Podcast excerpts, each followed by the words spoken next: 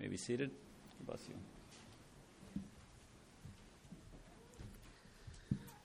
Well, good morning and greetings in Jesus' name this morning.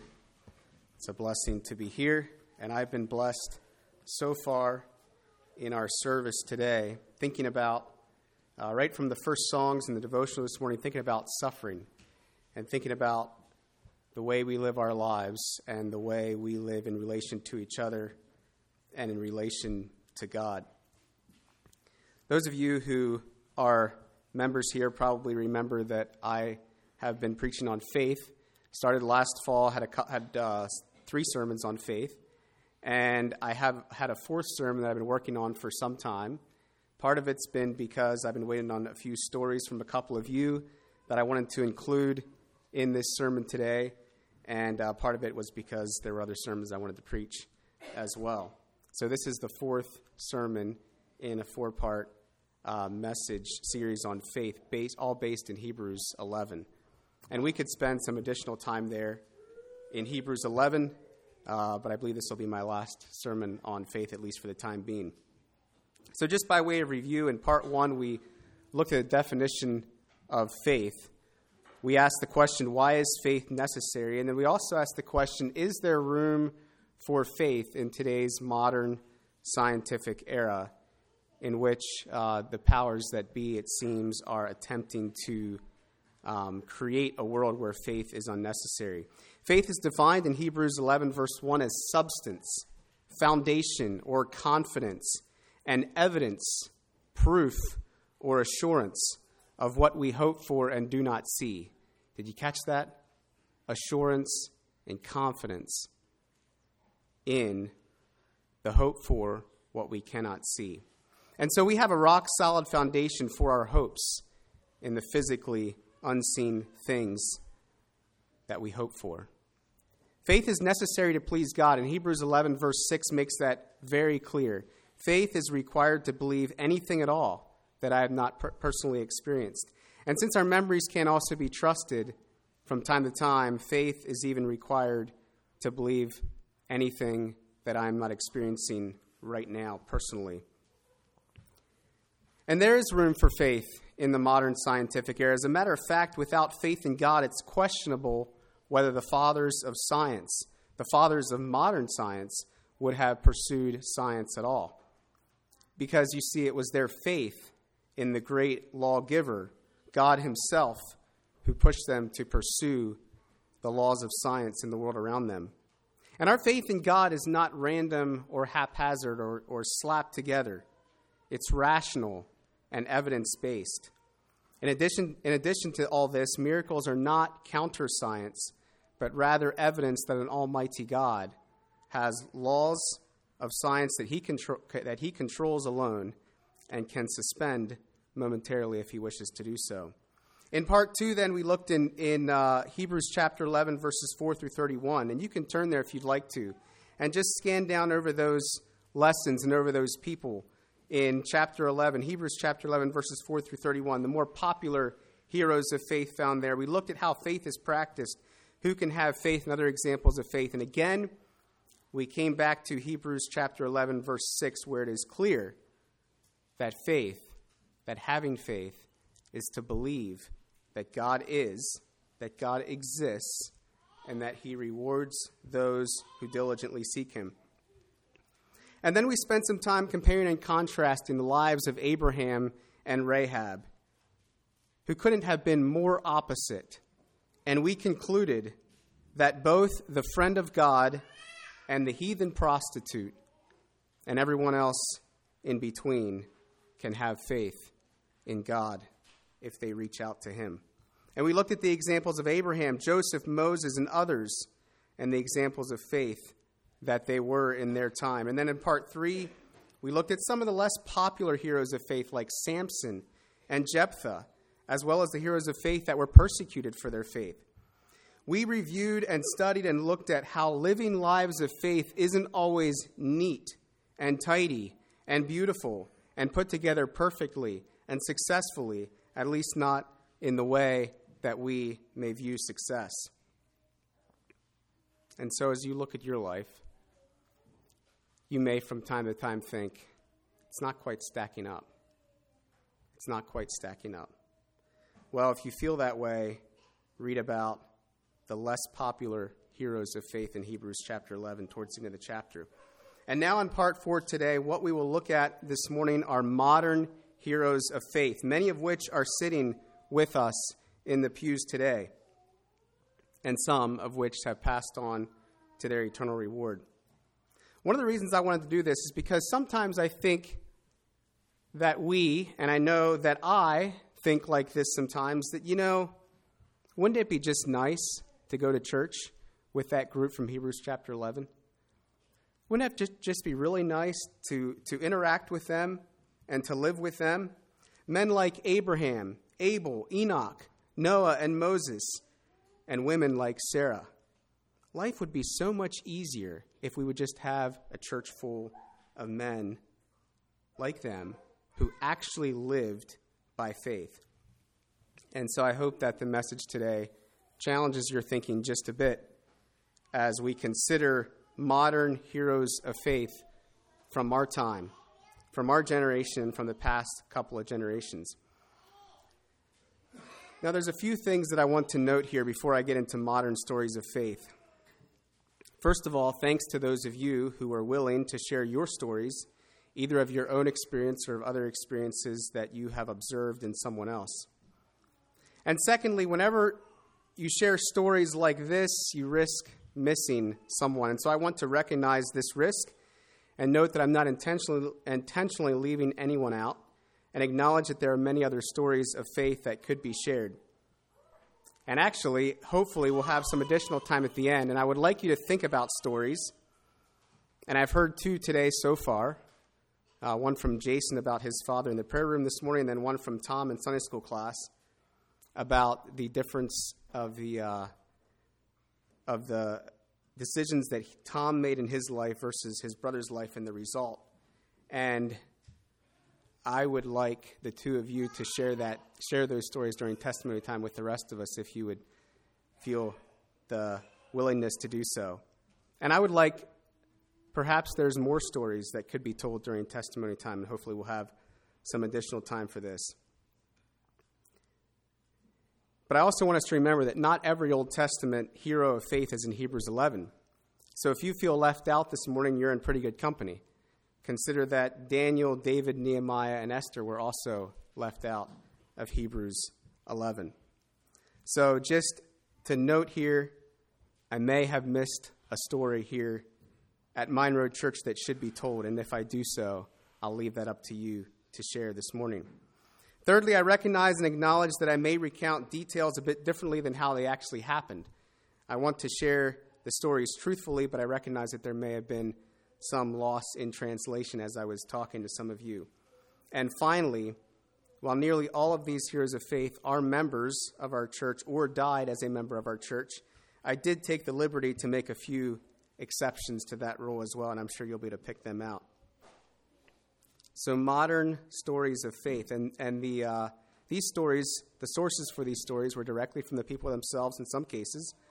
In some cases, they were from other people and their observations. And if you like these stories, I would encourage you to read again through the 50 year uh, Mine Road history book. A lot of really good stories of faith in there, and I got a few from that book as well. So, modern stories of faith. By faith, Bossy Byler chose to live in a way that was pleasing to God, choosing discipline over loose living, making good decisions, and investing in spiritual things. She looked ahead, understanding that although some of her peers were indulging in sin, she knew that choosing the right path and making the right decision would result in long term rewards. By faith, she relocated to the U.S a place that she had never been to before, to get married to Tim. Now, that would be a step of faith. Today, she is a godly mother of five who is showing her daughters and her son the right path to walk and how to follow her as she follows Christ.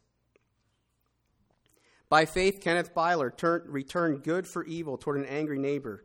At no fault of his own, Kenneth found himself in the middle of a, of a dispute between this man and another neighbor who was Amish.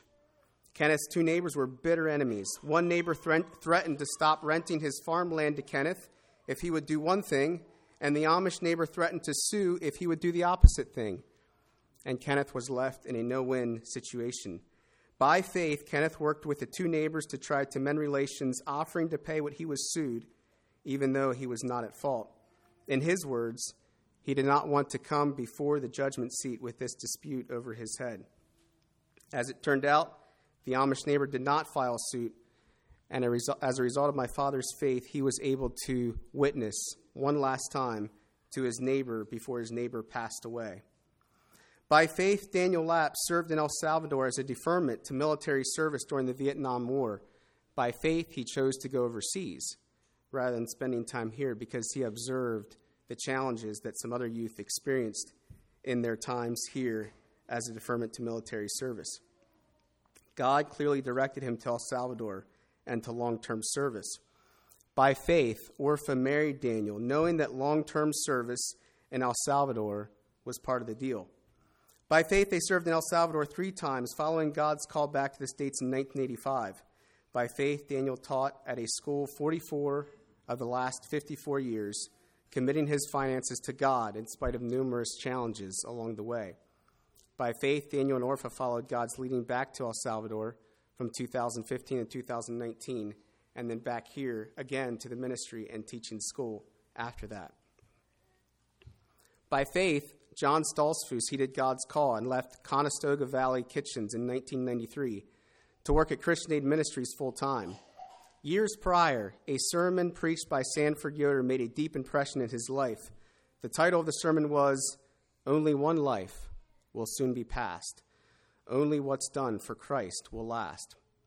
Working in a nonprofit organization meant a pay cut, and paying for housing, school tuition, and orthodontist bills was not always easy but God always provided. Faith, you see, is taking the first step, even when you can't see the whole staircase. God honored John and Lil's step of faith and provided in miraculous ways, again and again and again. By faith, Verda married Eli Glick, knowing that it meant moving to El Salvador as a long term missionary. Only five months after Verda's father was diagnosed with stomach cancer, Verda left with Eli, knowing that she would most likely never see her father alive again. In spite of going to a country in which she had never been to before and had no familiarity with the culture and the language, Eli and Verda eventually established six churches and three schools. By faith, they established a clinic with money coming in at times in the exact amount that they needed. By faith, they endured robberies, extortion attempts, and the traumatic kidnapping of Eli. By faith, she looked forward to her eternal reward and the great and high wall that is noted in Revelation 21:12 that, that separates heaven from the evil of this world. But it wasn't always easy. As they aged, financial challenges became more acute. One day, while sitting in the garden worrying about lack of funds, she asked God, You aren't going to forsake us in our old age, are you? At about that time, she heard someone at the gate. It was a lady whose husband had borrowed a large sum of money years ago and then had left the country. Eli and Verda had assumed that they would never see that money again. The woman went on to explain to Verda how things had turned around for them financially, and she had come back to make the first loan payment. Verda's joy was tempered by her embarrassment that she had doubted God. But God saw and accepted her struggling faith and had once again proven himself faithful. Because, you see, when our faith is weak, God proves himself strong. By faith, Annie Lapp, a single mom of 37, continued to serve the Lord.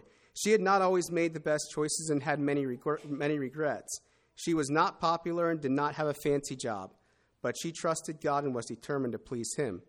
By faith, she looked into the future with a desire that her grandchildren and great, great and great grandchildren would follow her in faith and serve the Lord.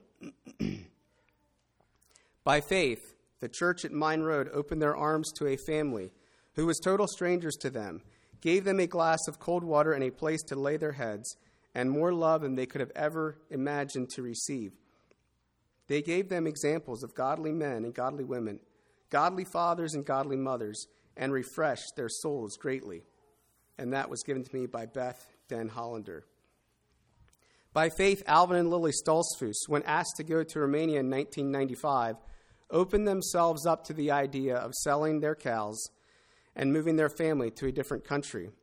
After asking God for a clear yes or no answer, it became clear to them that God was asking them to make a list of obstacles and include the things that needed to happen in order for them to make this move. By faith, they listed seven items with the understanding that, any, that if any of these items came back no, then their answer would be clear not to go. These items included getting approval from family and church, finding renters for their farm, and receiving a clean bill of health for their herd of cows so they could be sold on public auction. One by one, each item came back with an emphatic yes. In March of 1996, they sold their 110 cows and moved their five children, ages 7 to 19, to Romania. By faith, Jacob Stoltzfus, also known as Jakey K, pursued his longtime dream of building and operating a rest home for retired elderly people. In the process of pursuing his dream and with the help of some other men, four properties were purchased. God clearly closed doors in each case, and it was evident that he had other plans. On the fourth property that was purchased, there was a period of several years where seminars were offered, but then they came to a crossroads concerning financial support and ownership. By faith, Jake began to look into what it would take to get the license to operate a retirement home. After a short period of time, the Beachy constituency decided to take on the ownership of the property and the remaining debt and further developed the seminars into what is now called Penn Valley Christian Retreat. Jake's original dream was not fulfilled in the way that he had anticipated or expected, but God used his faith to develop a place for people to come and have their souls refreshed. By faith, Roman Byler sailed to Europe in 1958 to, to help build a mission center in Berlin under AMA. By faith, Roman and Fanny Byler returned with their infant son from 1960 to 1963 to offer humanitarian aid and the gospel to refugees fleeing communism. By faith, Elmer Glick left his career in auto mechanics after 14 years to teach school at Fairhaven and spend a few years in mission work in Ontario. By faith, Elmer and Dorothy also followed God's call to move to Slanesville to assist in starting an outreach church there. By faith, Alvin Stoltzfus and Randy Lapp had a large part in starting Gap clubs. Through faith, God has provided leadership for, for GAP clubs again and again and again in the last 30 years. I personally remember of numerous times since I've been involved in and observing clubs over the last 20 years or so when it seemed like there would be no leader in several years that could take on the leadership mantle and take on the challenge. Each time, God faithfully provided leaders from within the youth group and leaders who were passionate about the mission and that continues up to this day. By faith, Dave King faithfully served with Choice Books in New York City for 30 years or so. Through his faith, the opportunity came for many young men to serve in the city, myself included. By faith, Anna Lapp has faithfully served patients with HIV for over 15 years. By her faith, she is able to reach out to marginalized people who are gay and on drugs with the love of Jesus in a way that nobody else can do. By faith, a committee of men, Paul Nisley, Mel Stoltzfus, and Jonathan Esch, were appointed to oversee an outreach church. By faith, they pursued a number of areas in Pennsylvania, and Paul felt they should make a trip south of Pennsylvania into Martinsburg, West Virginia. A group was organized to make the trip, and they randomly stopped at an exit where they were going to eat at Denny's for breakfast. They could not find the Denny's, so they randomly stopped at a country restaurant on the edge of town. When they were leaving, two other men who just so happened to be in the restaurant eating and having a Bible study randomly stopped them and asked them what they were up to.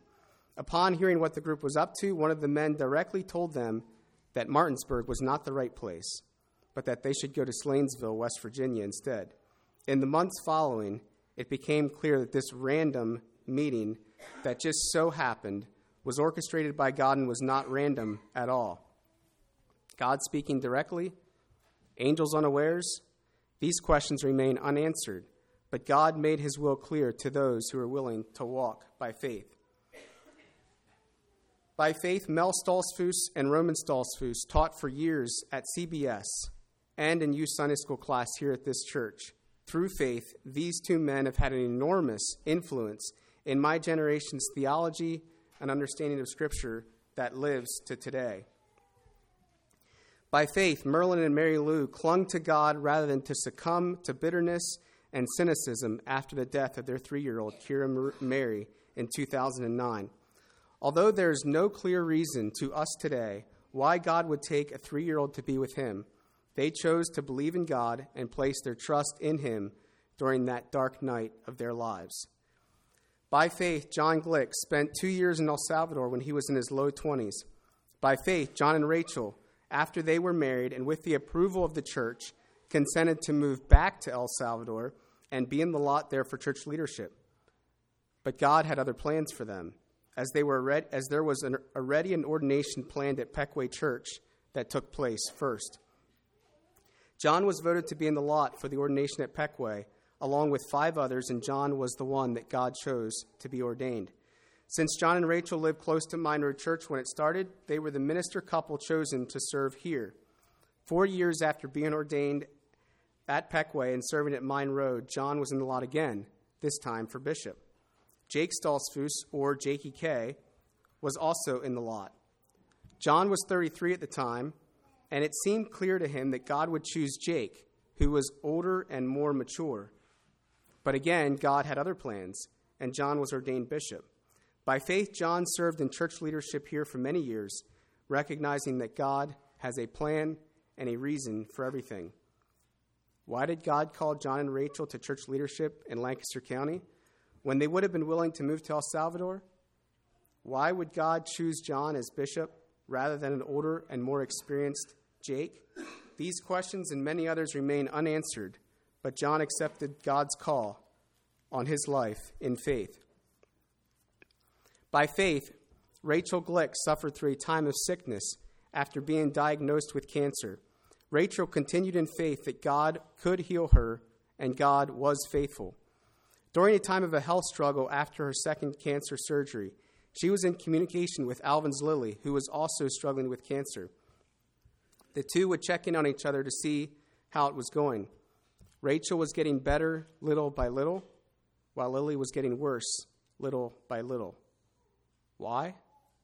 Both had faith. Why did God choose to spare Rachel's life while Lily and Mary Ellen are no longer with us? These questions remain unanswered, but one thing remains clear God will choose to work as he sees fit, and it is our responsibility to choose to live in faith. Rachel trusted God by faith that God could heal her, and Lily also had faith in God and prepared to meet him. Over some more challenging times with her health, the devil would tempt Rachel to give up her faith, but she remained strong because of God's help and the encouragement of others. For, you see, when our faith is weak, God is strong. One time in particular, she received a message of peace from a friend reminding her that Jesus is our peace in the midst of storms that we face. By faith, Rachel was able to share this encouragement with her nurse that day, and they rejoiced together. And what more shall I say? For the time fails me to tell of Sam Lapp, Ben Smoker, Amos and Amanda Lance, Sammy and Hilda, Jason and Rose Smoker, John and Elsie Smoker, Ben and Mary Lapp, Dave and Mary Nisley, and many, many others who, through faith, started a church from nothing, went overseas into missions, taught school and Sunday school, befriended a, a rough bunch of neighbors up here on the hill, provided funds for this church, provided encouragement to the church leaders, suffered quietly and courageously, even to death, refusing to give up in spite of severe pain and discouragement, knowing that God was their God. Those who live by faith, you see, declare plainly that they are seekers of another country. For now they desire a better country, that is, an heavenly country.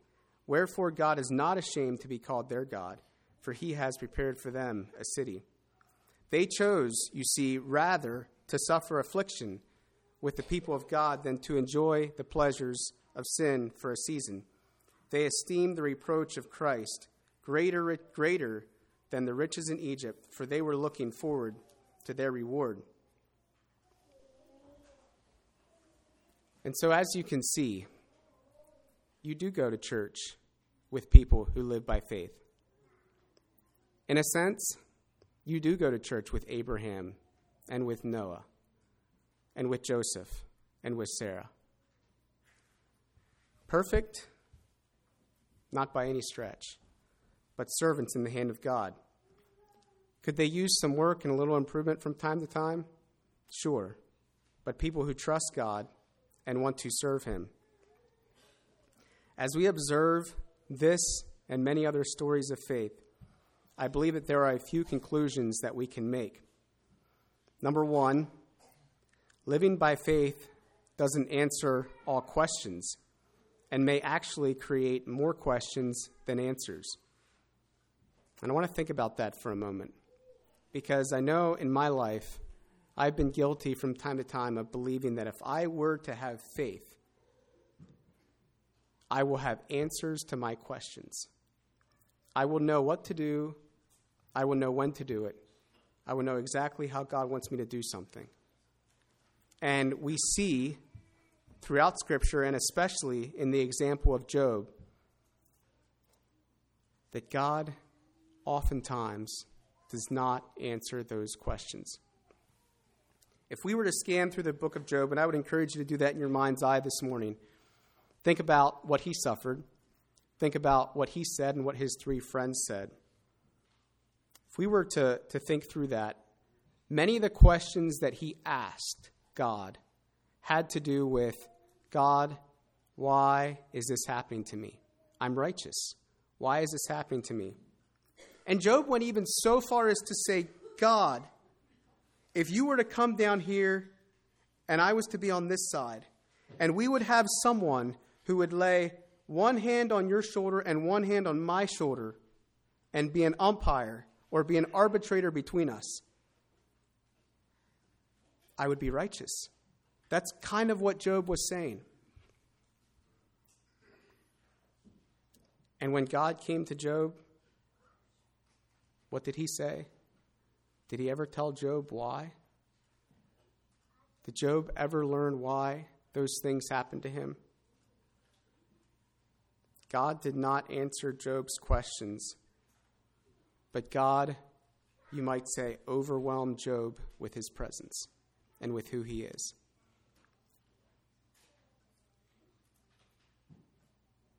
Is that enough? Is that enough for us?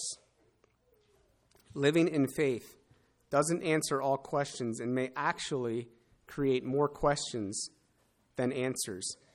Living by faith does not look the same way for everyone. We've looked at stories of faith from people here. It doesn't mean that's how your life is going to pan out. It means that that is who God is, but it doesn't mean that's how it's going to work for you. For some, faith meant going to the foreign mission field. For some, it meant starting a ministry here. For some, it meant giving up what I want for what God wants. For some, it meant serving God faithfully here by supporting the church, by reaching out to neighbors, and by serving faithfully where God has, uh, has us. And for all of us, it means determining to believe that God is God and that He is in control and that He is good, even when the circumstances around us are screaming otherwise. That God is in control, that He is good, and that God is God, even when the circumstances around us appear to be screaming otherwise. So living by faith does not look the same for everyone. Living by faith has lifelong consequences. And I'm curious how many of you were among the 75 that Annie Lapp taught in nursery class? Would you happen to know? Any hands? Yeah, what an impact. What an impact of a life of faith. How many of you have been blessed by a seminar at Penn Valley? I, pro- I think probably most of us would raise our hand to that. What an impact. That wasn't Jake's intention. when he initially started. He stepped out in faith, and God used his step of faith for that. And how many of you have learned under the teaching of Roman Stoltzfus or Mel Stoltzfus? Probably a number of you, I would imagine as well. So, life, living a life of faith, has lifelong consequences for this life, for this generation, for the next generation. And beyond that, it has eternal consequences. And finally, actively pursuing your dreams is something that you should do in faith. Now, that might sound a little bit out there, but I believe that oftentimes God gives us dreams. Pursuing your dreams is something that you should do in faith. When a door closes, look for an open door. Look for the next open door. God is faithful to provide open doors in His time for those walking by faith. One thing that we can know for sure that, considering the passage that Marcus read in James 2, faith without works is dead. How do we know that these people and many others had faith? By their works, by observing their lives, by observing what they did. And so, my final question for you here this morning, as we think about this, in 20, 30, or 50 years from now, what will your life say and what stories of faith will those who observe you and live with you have to share? Hopefully, uh, some of you are thinking of some additional stories to share. I intentionally wanted to leave some additional time here at the end for that. So if you have a story you'd like to share, I would encourage you to do that during testimony time. Let's kneel for prayer.